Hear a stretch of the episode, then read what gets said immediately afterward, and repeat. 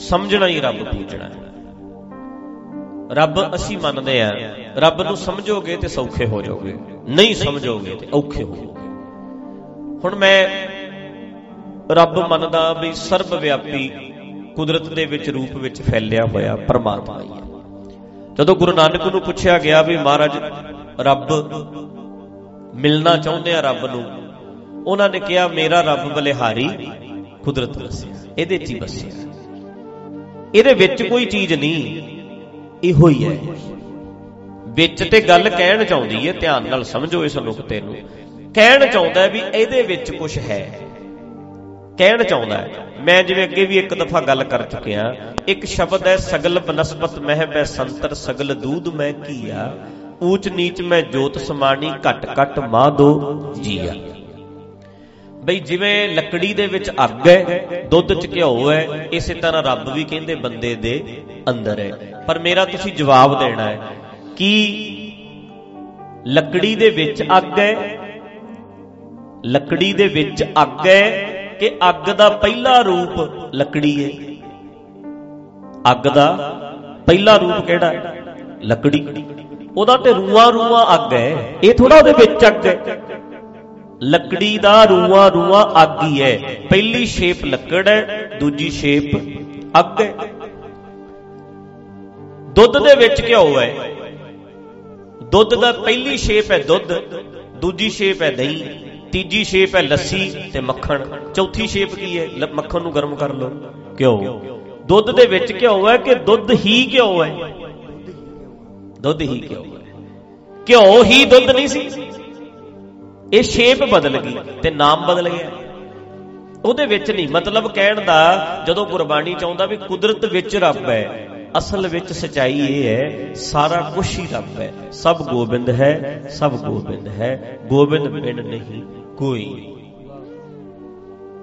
ਆਪਾਂ ਕਹਿ ਦਿੰਦੇ ਆ ਬੱਚੇ ਦੇ ਵਿੱਚ ਹੀ ਜਵਾਨ ਹੈ। ਐਦਾਂ ਨਹੀਂ ਕਹਿੰਦੇ ਵੀ ਬੱਚੇ ਦੇ ਵਿੱਚ ਇੱਕ ਜਵਾਨ ਛੁਪਿਆ ਹੋਇਆ ਹੈਗਾ ਕਿ ਨਹੀਂ? ਉਹਦੇ ਵਿੱਚ ਜਵਾਨ ਹੈ ਕਿ ਜਵਾਨ ਦੀ ਪਹਿਲੀ ਸ਼ੇਪ ਬੱਚਾ ਹੈ ਤੇ ਦੂਜੀ ਸ਼ੇਪ ਜਵਾਨ ਹੈ। ਜਵਾਨ ਦੇ ਵਿੱਚ ਬੁੱਢਾ ਹੈਗਾ ਕਿ ਨਹੀਂ? ਬੁੱਢਾ ਉਹਦੇ ਵਿੱਚ ਹੈ ਕਿ ਇਹਦੀ, ਇਹਦਾ ਹੀ ਅਗਲਾ ਰੂਪ ਹੋਊਗਾ ਬੁੱਢਾ। ਇਹਦਾ ਅਗਲਾ ਰੂਪ ਬੁੱਢਾ। ਪਰ ਕਹਿਣ 'ਚ ਕੀ ਆਉਂਦਾ ਵੀ ਜਵਾਨ ਦੇ ਵਿੱਚ ਕੋਈ ਬੁੱਢਾ ਛੁਪਿਆ ਹੋਇਆ। ਹੁਣ ਜੇ ਕਮਲਾ ਬੰਦਾ ਬੁੱਢਾ ਲੱਭਣ ਲੱਗ ਪਵੇ ਵਿੱਚ। ਵਿੱਚ ਵੀ ਇਹਦੇ 'ਚ ਬੁੱਢਾ ਲੱਭਣਾ। ਇਹ ਬੱਚੇ 'ਚੋਂ ਜਵਾਨ ਲੱਭਣਾ ਇਦਾਂ ਕਿਵੇਂ ਹੋ ਸਕਦਾ ਅਸੀਂ ਕੁਦਰਤ ਦੇ ਵਿੱਚੋਂ ਰੱਬ ਲੱਭਦੇ ਆ ਇਹਦੇ ਵਿੱਚ ਕੋਈ ਰੱਬ ਹੈ। ਗੱਲ ਕਹਿਣ ਚਾਹੁੰਦੀ ਹੈ, ਕਹਿਣ ਚਾਹੁੰਦੀ ਹੈ ਬਸ। ਸਿਰਫ ਸਮਝਾਉਣ ਵਾਸਤੇ ਹੁੰਦਾ ਹੈ। ਕੁਝ ਨੁਕਤੇ ਸਿਰਫ ਸਮਝਾਉਣ ਵਾਸਤੇ ਵਰਤੇ ਜਾਂਦੇ ਆ। ਹੁਣ ਬੰਦਾ ਕਮਲਾ ਹੀ ਹੈ, ਜੇ ਲੱਭਣ ਲੱਗ ਪਿਆ ਵੀ ਜਵਾਨ ਵਿੱਚ ਬੁੱਢਾ ਹੈ ਜੀ, ਹੈਗੀ ਸਚਾਈ ਹੈ, ਪਰ ਜਵਾਨ ਦੀ ਦੂਜਾ ਰੂਪ ਬੁੱਢਾ ਹੈ। ਪਹਿਲਾ ਸ਼ੇਪ ਜਵਾਨ ਹੈ। ਜਵਾਨ ਦੀ ਪਹਿਲੀ ਸ਼ੇਪ ਕੀ ਸੀ? ਬੱਚਾ। ਬੱਚੇ ਦੀ ਪਹਿਲੀ ਸ਼ੇਪ ਕੀ ਸੀ? ਭਰੂਣ ਮਾਂ ਦੇ ਢਿੱਡ 'ਚ। ਉਦੋਂ ਪਹਿਲੀ ਸ਼ੇਪ ਕੀ ਸੀ? ਸੈੱਲ। ਉਦੋਂ ਪਹਿਲੀ ਸ਼ੇਪ ਕੀ ਸੀ? ਰਸ। ਬਲੱਡ। ਉਦੋਂ ਪਹਿਲੀ ਸ਼ੇਪ ਕੀ ਸੀ? ਰਸ। ਉਦੋਂ ਪਹਿਲੀ ਸ਼ੇਪ ਕੀ ਸੀ? ਖਾਣਾ। ਉਦੋਂ ਪਹਿਲੀ ਸ਼ੇਪ ਕੀ ਸੀ? ਬਾਹਰੋਂ ਕੁਦਰਤ। ਇਹਦੇ ਵਿੱਚ ਹੀ ਸੀ ਸਬਜ਼ੀਆਂ ਰੱਜਾ ਖਾਦਾ ਸੀ। ਇਦਾਂ ਸ਼ੇਪ ਬਦਲੀ ਗਈ, ਅੱਗੇ ਅੱਗੇ ਜਾਈ ਗਿਆ। ਨਾਮ ਬਦਲੀ ਗਏ, ਸ਼ੇਪ ਬਦਲੀ ਗਿਆ, ਪਰ ਇੱਕ ਸੀ, ਇੱਕ। ਜਿਹਨੂੰ ਬਾਣੀ ਕਹਿੰਦੀ ਇੱਕ ਹੀ ਹੈ। ਇੱਕ ਰੱਬ ਨਹੀਂ, ਸਾਰਾ ਕੁਝ ਇੱਕ ਹੈ। ਅਰਥ ਇਹ ਕਰਨਾ ਸੀ, ਜਦੋਂ ਆਇਆ ਨਾ ਗੁਰਬਾਣੀ 'ਚ ਵੀ ਇੱਕ ਤੇ ਸਾਡੇ ਲੋਕਾਂ ਨੇ ਦਾ ਅਰਥ ਕਰ ਲਿਆ, ਪਰਮਾਤਮਾ ਇੱਕ ਹੈ, ਇਹ ਅਰਥ ਨਹੀਂ ਬਣਦਾ। ਸਾਰਾ ਕੁਝ ਇੱਕ ਹੈ, ਇਹ ਅਰਥ ਬਣਦਾ। ਜੇ ਤੁਸੀਂ ਇਹ ਅਰਥ ਕਰੋਗੇ ਤੇ ਆਪਣੇ ਆਪ ਨੂੰ ਉਸ ਇੱਕ ਦੇ ਵਿੱਚ ਹੀ ਗਿਣੋਗੇ, ਰੱਬ ਦਾ ਰੂਪ ਗਿਣੋਗੇ, ਰੱਬ ਦਾ ਪਾਠ ਗਿਣੋਗੇ। ਜੇ ਅਸੀਂ ਅਰਥ ਇਹ ਕਰਾਂਗੇ, ਪਰਮਾਤਮਾ ਇੱਕ ਹੈ ਨਹੀਂ, ਸਮੁੱਚਾ ਪਸਾਰਾ ਇੱਕ ਹੈ। ਸਮੁੱਚਾ ਪਸਾਰਾ ਇੱਕ ਹੈ ਤੇ ਉਹਦੇ ਵਿੱਚ ਹੀ ਮੈਂ ਹਾਂ। ਆਪਣੇ ਆਪ ਨੂੰ ਸਮੁੱਚੇ ਪਸਾਰੇ ਦੇ ਵਿੱਚ ਗਿਣ ਲਓ। ਉਦੋਂ ਬਾਅਦ ਜਿੰਨੀਆਂ ਜ਼ਿੰਮੇਵਾਰੀਆਂ ਨੇ ਉਹ ਫਿਰ ਮੇਰੇ ਤੇ ਪੈ ਜਾਣਗੀਆਂ। ਆਪਣੇ ਫਰਜ਼ ਆਪ ਨਿਭਾਉਣੇ ਪੈਣਗੇ। ਆਪਣੇ ਕੰਮ ਆਪ ਕਰਨੇ ਪੈਣਗੇ। ਰੱਬ ਦਾ ਰੂਪ ਬਣ ਗਏ ਹੁਣ ਆਪਾਂ। ਸਮੁੱਚਾ ਪਸਾਰਾ ਇੱਕ ਹੈ। ਉਹੀ ਸਤਨਾਮ ਹੈ। ਉਹੀ ਕਰਤਾਪੁਰ ਕ੍ਰੀਏਟ ਕਰ ਰਹੀ ਹੈ એનર્ਜੀ ਆਪਣੇ ਆਪ ਨੂੰ ਕਰੀ ਜਾਂਦੀ ਅੱਗੇ ਅੱਗੇ ਵਧੀ ਜਾਂਦੀ ਉਹੀ ਨਿਰਭਉ ਹੈ, ਉਹੀ ਨਿਰਵੈਰ ਹੈ, ਉਹੀ ਅਕਾਲ ਮੂਰਤ ਹੈ। ਲਹਿਰ ਖਤਮ ਹੋਈ ਹੈ, ਸਮੁੰਦਰ ਥੋੜਾ ਖਤਮ ਹੋਇਆ, ਅਕਾਲ ਮੂਰਤ ਹੈ। ਉਹੀ ਅਜੂਨੀ ਹੈ। ਉਹੀ ਸਹਿਪੰਗਾ ਆਪਣੇ ਆਪ ਬਣੀ ਜਾਂਦੀ ਹੈ ਅੱਗੇ ਅੱਗੇ। ਬਣਾ ਨਹੀਂ ਰਿਹਾ ਕੋਈ ਇਹਨੂੰ, ਆਪਣੇ ਆਪ ਬਣ ਰਹੀ ਹੈ। એનર્ਜੀ ਹੈ। ਸਾਰਾ ਕੁਝ ਬਣ ਨਹੀਂ, ਬਣਾਇਆ ਨਹੀਂ ਕਿਸੇ ਨੇ, ਆਪਣੇ ਆਪ ਬਣ ਰਿਹਾ ਬਣ ਰਿਹਾ ਆਪਣੇ ਆਪ। ਤੁਸੀਂ ਦੱਸੋ, ਬੱਚੇ ਨੂੰ ਕੋਈ ਜਵਾਨ ਆ ਕੇ ਬਣਾਉਂਦਾ ਹੈ ਕਿ ਆਪਣੇ ਆਪ ਹੀ ਬਣ ਜਾਂਦਾ? ਕਿਸੇ ਨੇ ਬਣਾਇਆ ਕਿ ਬਣ ਜਾਂਦਾ ਜੇ ਕਿਸੇ ਰੱਬ ਨੇ ਬਣਾਇਆ ਹੁੰਦਾ, ਫਿਰ ਕਾਮਰੇਡਾਂ ਦੇ ਤਾਂ ਜਵਾਨ ਬਣਦੇ ਹੀ ਨਹੀਂ। ਕੋਈ ਜੇ ਬਣਾਉਂਦਾ ਹੈ, ਫਿਰ ਉਹ ਤੇ ਕੁਝ ਨੂੰ ਬਣਾ ਦਿੰਦਾ, ਬਾਕੀ ਤੇ ਨਹੀਂ। ਸਾਰਾ ਕੁਝ ਆਪਣੇ ਆਪ ਬਣ ਰਿਹਾ ਜਦੋਂ ਬੰਦਾ ਜਵਾਨ ਹੋ ਜਾਂਦਾ ਹੈ, ਬੱਚਾ ਪੈਦਾ ਕਰਨ ਜੋਗਾ ਹੋ ਜਾਂਦਾ ਹੈ, ਉਹ ਸਪੈਸ਼ਲ ਕੋਈ ਸ਼ਕਤੀ ਆ ਆਉਂਦੀ ਕਿ ਆਪਣੇ ਆਪ ਇੱਕ ਟਾਈਮ ਆਉਂਦਾ ਹੈ ਹੌਲੀ ਹੌਲੀ ਹੌਲੀ ਸਾਲ 2 ਸਾਲ 10 12 20 ਸਾਲ ਦਾ ਹੋ ਗਿਆ। ਆਪਣੇ ਆਪ। ਇਦਾਂ ਹੀ ਆਪਣੇ ਆਪ ਹੈ ਸਾਰਾ ਕੁਝ ਕਿ ਕੋਈ ਕਰਦਾ ਹੈ।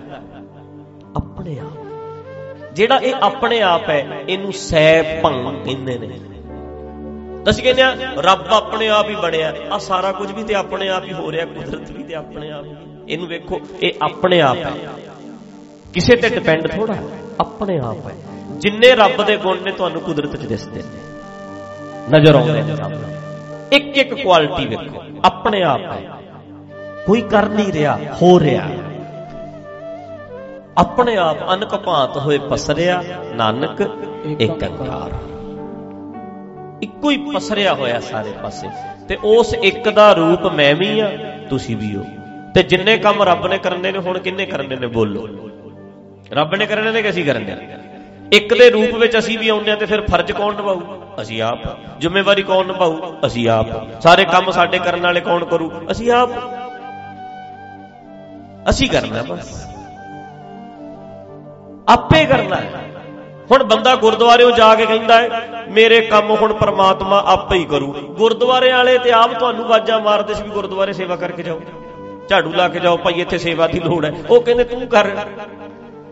ਐਦਾਂ ਹੀ ਕਾਜ ਸਵਾਰਦਾ ਹੁੰਦਾ, ਗੁਰਦੁਆਰੇ ਤੇ ਝਾੜੂ ਆਪੇ ਹੀ ਲੱਗਣਾ ਚਾਹੀਦਾ ਸੀ। ਕੋਈ ਸ਼ਕਤੀ ਹੀ ਲਾ ਜਾਂਦੀ ਆ ਕੇ। ਨਾ ਸਫ਼ਾਈ ਦੀ ਲੋੜ ਪੈਂਦੀ, ਨਾ ਮਿਸਤਰੀ ਦੀ ਲੋੜ ਪੈਂਦੀ, ਨਾ ਇੱਥੇ ਕਿਸੇ ਚੀਜ਼ ਦੀ ਲੋੜ ਪੈਂਦੀ। ਇੱਥੇ ਤੇ ਆਪਣੇ ਆਪ ਹੋਣਾ ਚਾਹੀਦਾ ਸੀ। ਕਿਉਂ ਬਈ? ਦੁਨੀਆ 'ਚ ਕੋਈ ਧਰਮ ਸਥਾਨ ਹੈ ਜਿੱਥੇ ਸਾਰਾ ਕੁਝ ਆਪਣੇ ਆਪ ਹੁੰਦਾ ਹੈ? ਬੋਲੋ ਕੌਣ ਕਰਦਾ ਹੈ? ਰੱਬ ਕੇ ਬੰਦੇ। ਬੰਦੇ ਕਰਦੇ ਆ ਤੇ ਕੌਣ ਕਰੂ ਫਿਰ? ਬੰਦੇ ਫਿਰ ਇਹ ਇਹ ਇਹ ਲੋਕ ਕਹਿੰਦੇ ਕਿਉਂ ਨਹੀਂ ਕਿ ਬੰਦੇ ਨੂੰ ਕਰਨਾ ਪੈਣਾ? ਦੱਸਦੇ ਕਿਉਂ ਨਹੀਂ ਇਹ ਲੋਕ? ਵੀ ਬੰਦੇ ਨੂੰ ਕਰਨਾ ਪੈਣਾ। ਸਮਝਾਉਂਦੇ ਕਿਉਂ ਨਹੀਂ ਫਿਰ ਸਵਾਲ ਪਤਾ ਦਿਮਾਗ 'ਚ ਕੀ ਆਉਂਦਾ? ਬਾਣੀ 'ਚ ਤੇ ਲਿਖਿਆ ਵੀ ਜੋ ਜਨ ਤੁਮਰੀ ਭਗਤ ਕਰਨ ਤੇ ਤਿੰਨ ਕੇ ਕਾਜ। ਸਵਾਰਤਾ। ਸਵਾਲ ਖੜਾ ਹੋ ਗਿਆ। ਅਰਥ ਗਲਤ ਸਮਝਦੇ ਆ ਅਸੀਂ ਕਾਜ ਸਵਾਰਦਾ ਉਹਦੀ ਭਗਤੀ ਕਰ ਲਓ। ਉਹਨੂੰ ਸਮਝ ਲਓ। ਮੈਨੂੰ ਦੱਸੋ, ਮੈਂ ਕਿੰਨੀ ਵਾਰੀ ਦੀਵਾਨ 'ਚ ਗੱਲ ਕਰ ਚੁੱਕਿਆ। ਜਿਸ ਬੰਦੇ ਨੂੰ ਡੌਲੇ ਚਾਹੀਦੇ ਐ, ਤੂੰ ਕਾਜ ਸਵਾਰਨਾ, ਮੇਰਾ ਸਰੀਰ ਫਿੱਟ ਹੋ ਜਾਏ। ਨੌਜਵਾਨ ਵੀਰ ਜਿਹੜਾ ਵੀ ਫਿੱਟ ਹੋਣਾ ਚਾਹੁੰਦਾ ਹੈ ਡੌਲੇ ਚਾਹੁੰਦਾ ਹੈ ਭਗਤੀ ਕਰ ਲੈ। ਦੱਸ ਤੇਰਾ ਕਾਜ ਸਬਰਿਆ ਕਿ ਨਹੀਂ ਸਾਲ ਬਾਅਦ? ਜਿਮ ਲਗਾਤਾਰ ਕਰੀ ਜਾ। ਡੌਲਿਆਂ ਦੀ ਦਾਤ ਮਿਲੀ ਕਿ ਨਹੀਂ ਮਿਲੀ? ਸਬਰ ਗਿਆ ਕਿ ਨਹੀਂ ਕਾਜ? ਪਰ ਭਗਤੀ ਕਰ ਪਹਿਲਾਂ ਜੋ ਰਿਕੁਆਇਰਮੈਂਟ ਹੈ, ਪੂਰੀ ਕਰ, ਸ਼ਰਤ ਪੂਰੀ ਕਰ। ਸ਼ਰਤ ਪੂਰੀ ਭਾਵੇਂ ਕਾਮਰੇਡ ਕਰੇ, ਭਾਵੇਂ ਸਿੱਖ ਕਰੇ, ਭਾਵੇਂ ਹਿੰਦੂ ਕਰੇ, ਭਾਵੇਂ ਮੁਸਲਮਾਨ ਕਰੇ, ਭਾਵੇਂ ਕਾਲਾ ਕਰੇ, ਭਾਵੇਂ ਗੋਰਾ ਕਰੇ, ਉਹਦੀ ਸ਼ਰਤ ਪੂਰੀ ਕਰਦੇ ਤੇ ਦਾਤਾਂ, ਲੈ ਲੈ, ਕਾਜ ਸਵਾਰ ਲੈ। ਫਿਰ ਤੂੰ ਕ੍ਰੈਡਿਟ ਦੇ ਦੇ, ਉਹ ਸਵਾਰਦਾ ਹੈ। ਪਰ ਸਾਲ ਪਹਿਲਾਂ ਜਿਮ 'ਚ ਮੈਂ ਗਿਆ, ਤਾਂ ਉਹ ਕਾਜ ਮੇਰੇ ਸਵਾਰਦਾ ਹੈ। ਪਹਿਲਾਂ ਮੈਂ ਮੈਂ 70 ਸਾਲ ਤੱਕ ਜਿਉਂਦਾ ਰਿਹਾ, ਮੈਨੂੰ ਕੋਈ ਬਿਮਾਰੀ ਨਹੀਂ ਲੱਗੀ। ਉਹਨੇ ਮੇਰੇ ਕਾਜ ਸਵਾਰੇ, ਪਰ ਕਹਿਣਾ ਪੈਣਾ, ਮੈਂ 70 ਸਾਲ ਆਪਣੀ ਸਿਹਤ ਦਾ ਖਿਆਲ ਰੱਖਿਆ। ਇਹ ਕਹਿਣਾ ਪੈਣਾ। ਆਉਂਦੀ ਗੱਲ ਪਕੜ ਐਦਾਂ ਕਹੋ। ਹੁਣ ਆਪਾਂ ਕਹਿੰਦੇ ਆ ਮੈਂ ਗੁਰਬਾਣੀ ਕਹਿੰਦੀ ਹੈ, ਰੱਬ ਸਮਝਣਾ ਹੀ ਰੱਬ ਪੂਜਣਾ ਹੈ। ਰੱਬ ਸਮਝਣਾ ਹੈ। ਹੁਣ ਮੈਨੂੰ ਦੱਸੋ, ਕਿਹੜੀ ਚੀਜ਼ ਹੈ ਜਿਹਨੂੰ ਸਮਝ ਕੇ ਅਸੀਂ ਸੁੱਖ ਨਹੀਂ ਲਿਆ? ਮਿੱਟੀ ਨੂੰ ਪਹਿਲਾਂ ਸਮਝੇ, ਫਿਰ ਅੱਗ ਨੂੰ ਸਮਝੇ। ਅੱਗ ਨੂੰ ਸਮਝ ਕੇ ਪੱਠੇ ਪੱਠੇ ਲਾਏ, ਇੱਟਾਂ ਪਕਾ ਲੀਆਂ ਮਿੱਟੀ ਨੂੰ ਪਕਾ ਲਿਆ। ਇਹ ਸਾਰਾ ਕੁਝ ਸਮਝ ਕੇ ਅਸੀਂ ਇੱਟਾਂ ਬਣਾ ਲੀਆਂ ਇੱਟਾਂ ਬਣਾ ਕੇ ਘਰ ਬਣਾ ਲਏ। ਮੌਜਾਂ ਨਾਲ ਰਹਿੰਦੇ ਆ ਕਿ ਨਹੀਂ ਰਹਿੰਦੇ? ਕਿੰਨੂੰ ਸਮਝੇ ਸੀ? ਕੁਦਰਤ ਨੂੰ, ਮਿੱਟੀ ਨੂੰ, ਅੱਗ ਨੂੰ। ਸਾਨੂੰ ਖਜੂਰ ਵੇਖੀ, ਇਹ ਜੀ ਸਰੀਰ ਵਾਸਤੇ ਗਰਮ ਹੁੰਦੀ ਹੈ ਚੰਗੀ ਹੁੰਦੀ ਹੈ ਅਸੀਂ ਖਜੂਰ ਨੂੰ ਸਮਝਿਆ ਖਾਦਾ ਤੇ ਆਪਣੀ ਜ਼ਿੰਦਗੀ 'ਚ ਲੈ ਆਂਦਾ। ਅਸੀਂ ਸੇਬ ਨੂੰ ਵੇਖਿਆ, ਅਸੀਂ ਕੇਲੇ ਨੂੰ ਵੇਖਿਆ, ਅਸੀਂ ਅੰਗੂਰ ਨੂੰ ਵੇਖਿਆ, ਅਸੀਂ ਸ਼ਹਿਦ ਨੂੰ ਵੇਖਿਆ। ਅਸੀਂ ਸਮਝਿਆ ਤੇ ਸਮਝ ਸਮਝ ਕੇ ਫਾਇਦਾ ਲਿਆ। ਸਮਝ ਕੇ ਫਾਇਦਾ ਦਿੱਤਾ ਕਿ ਨਹੀਂ ਕੁਦਰਤ ਨੇ? ਬਸ ਰੱਬ ਨੂੰ ਸਮਝੀ ਚੱਲੋ ਤੇ ਫਾਇਦਾ ਲਈ ਚੱਲੋ। ਰੱਬ ਮੀਨਸ ਫੈਲਿਆ ਹੋਇਆ ਸਾਰਾ ਕੁਝ ਸਮਝੀ ਚੱਲੋ, ਫਾਇਦੇ ਲਈ ਚੱਲੋ। ਅੱਜ ਤੱਕ ਸਾਇੰਸ ਨੇ ਕਿਹਨੂੰ ਸਮਝਿਆ? ਕੁਦਰਤ ਨੂੰ। ਤੇ ਗੁਰਬਾਣੀ ਉਸੇ ਨੂੰ ਰੱਬ ਕਹਿੰਦੀ ਸਮਝੋ। ਆ ਫੈਲੇ ਹੋਏ ਇੱਕ ਨੂੰ ਸਮਝੋ। ਜਿੰਨਾ ਮਰਜ਼ੀ ਸਮਝ ਲਓ, ਤੁਹਾਨੂੰ ਲੱਗਣਾ ਵੀ ਇਹ ਤੇ ਅੱਗੇ ਤੋਂ ਅੱਗੇ ਆ ਗਾਧ ਬੋਧ ਹੈ ਤੇ ਨਿਬੜਦਾ ਹੀ ਨਹੀਂ ਕਿਤੇ। ਤੇਰਾ ਕੀਤਾ ਜਾਤੋ। ਇਹ ਤੂੰ ਕਿੰਨਾ ਕੁ ਕਰ ਲਿਆ ਆਪਣੇ ਆਪ ਨੂੰ? ਇਹ ਨਹੀਂ ਵੀ ਤੂੰ ਆ ਸਾਰਾ ਕੁਝ ਕੀਤਾ ਵੀ ਕਿਸੇ ਰੱਬ ਨੇ ਆ ਕੀਤਾ ਹੈ। ਨਹੀਂ, ਤੂੰ ਆਪਣੇ ਆਪ ਨੂੰ ਕਿੰਨਾ ਕੁ ਫਲਾ ਲਿਆ ਹੈ। ਵਧੀ ਜਾਂਦਾ ਹੈ, ਵਧੀ ਜਾਂਦਾ ਹੈ, ਸਾਹਿਬ ਮੇਰਾ। ਨੀਤ ਨਵਾਂ। ਐਦਾਂ ਨਹੀਂ ਵੀ ਤੇਰਾ ਕੀਤਾ ਹੈ, ਤੂੰ ਕੋਈ ਬੰਦਾ ਹੈ, ਤੂੰ ਰੱਬ ਹੈ, ਤੂੰ ਇਹ ਸਾਰਾ ਕੁਝ ਕੀਤਾ ਨਹੀਂ, ਆਪਣੇ ਆਪ ਨੂੰ ਹੋਰ ਕਿੰਨਾ ਕੁ ਵੱਡਾ ਕਰੇਗਾ। ਇਹ ਅਰਥ ਹੈ। ਜਿਵੇਂ ਆਪਾਂ ਕਹਿੰਦੇ ਨੇ ਕਿੰਨਾ ਕੁ ਲੰਮਾ ਹੋਏਗਾ ਹੋਰ। ਕਈਆਂ ਨੂੰ ਕਹਿ ਨਹੀਂ ਦਿੰਦੇ ਵੀ ਹੋਰ ਕਿੰਨਾ ਕੁ ਵਧੇਗਾ। ਵੀ ਇਹਦੇ 16 ਸਾਲਾਂ ਦਾ ਇੱਡਾ ਹੋ ਗਿਆ 6 ਫੁੱਟ ਦਾ।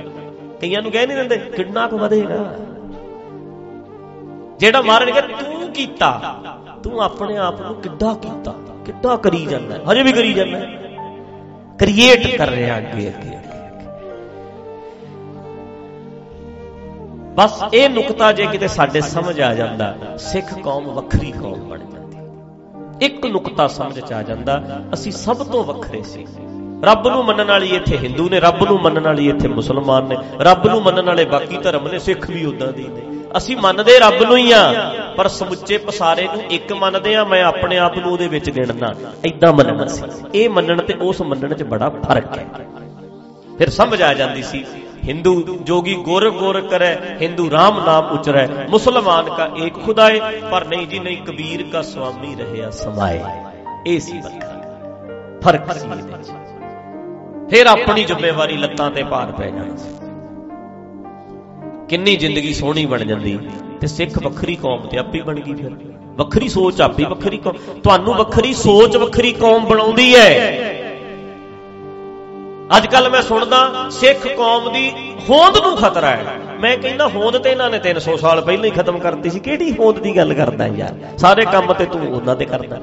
ਤੇਰਾ ਇੱਕ ਕਰਮ ਹੈ ਜਿਹੜਾ, ਉਹ ਵੱਖਰਾ ਵਿਖਾ ਦੇ। ਧਰਮ ਪਰਿਵਰਤਨ ਹੋਏ ਨੂੰ ਤੇ 300 ਸਾਲ ਹੋ ਗਿਆ। ਕਲਗੀਆਂ ਵਾਲੇ ਪਾਤਸ਼ਾਹ ਦੇ ਜਾਣ ਤੋਂ ਬਾਅਦ ਨਾਲ ਦੀ ਨਾਲ ਸਿੱਖਾਂ ਦਾ ਧਰਮ ਪਰਿਵਰਤਨ ਹੋ ਗਿਆ ਸੀ। ਪੱਗ ਤੇ ਕਸ਼ਹਿਰਾ ਹੈਗਾ, ਪਰ ਕੰਮ ਸਾਰੇ ਜਿਹੜੇ ਨੇ, ਉਹ ਪੁਜਾਰੀ ਦੇ ਦੱਸੇ ਹੀ ਕਰਦਾ ਹੈ। ਹੋਂਦ ਤੇ ਇਹਨਾਂ ਨੇ ਕਦੋਂ ਦੀ ਖਤਮ ਕਰਤੀ? ਕੀ ਫ਼ਰਕ ਪੈਣਾ? ਉਹ ਕਹਿੰਦੇ, ਸਾਡਾ ਹੀ ਇੱਕ ਰੂਪ ਨੇ ਬਸ। ਵੱਡਾ ਇੱਕ ਸਿਸਟਮ ਹੈ, ਉਹਦੇ ਵਿੱਚ ਇਹ ਵੀ ਕੋਈ ਫ਼ਰਕ ਨਹੀਂ। ਪੈਂਦਾ ਪੈਣਾ ਹੀ ਨਹੀਂ। ਕਿਉਂ ਮਾਰੂ ਅਗਲਾ ਸਾਨੂੰ? ਜਿਹੜੇ ਮਰੇ ਪਏ ਨੇ ਉਹਨਾਂ ਨੂੰ ਕੀ ਮਾਰਨਾ? ਜਿਹੜੇ ਹੈ ਹੀ ਉਦਾਂ ਦੀ, ਮੰਨ, ਮੰਨਦੇ ਹੀ ਉਦਾਂ ਨੇ। ਜਿਨ੍ਹਾਂ ਤੋਂ ਖਤਰਾ ਹੀ ਕੋਈ ਨਹੀਂ। ਸਿੱਖ ਕੌਮ ਤੇ ਇਦਾਂ ਦੀ ਕੌਮ ਸੀ, ਢਾਂਚਾ ਹਿੱਲ ਜਾਂਦਾ ਸਾਰਾ। ਇਹਨਾਂ ਦੀ ਸੋਚ ਹੀ ਬੜੀ ਵੱਖਰੀ ਹੈ। ਡਿਫਰੈਂਟ ਤਰੀਕੇ ਨਾਲ ਸੋਚਦੇ ਨੇ। ਇਹਨਾਂ ਦਾ ਰੱਬ ਕਿੱਥੇ ਆ? ਵੱਡਾ ਤੇਰਾ ਦਰਬਾਰ। ਇਹਨਾਂ ਦਾ ਦਰਬਾਰ ਹੀ ਵੱਖਰਾ ਹੈ। ਸੱਚਾ ਤੁਧ ਤਖਤ। ਸਿਰ ਸ਼ਾਹ ਪਾਤਸ਼ਾਹ। ਨਿਹਚਲ ਚੌਰ ਛੱਤ। ਤੇਰਾ ਚੌਰ ਆਪੇ ਹੋਈ ਜਾਂਦਾ ਹੈ। ਤੇਰਾ ਨਿਹਚਲ। ਤੇਰਾ ਵੱਡਾ ਦਰਬਾਰ ਹੈ। ਉਹ ਵੱਡਾ ਦਰਬਾਰ ਜਿਹੜਾ ਹਰ ਸਮੇਂ, ਹਰ ਥਾਂ ਲੱਗੇ ਰਹਿੰਦਾ। ਕੁਦਰਤ ਤਖਤ ਰਚਾਇਆ। ਆ ਤਖਤ ਰਚਿਆ ਪਿਆ ਗੱਲ ਹੀ ਵੱਖਰੀ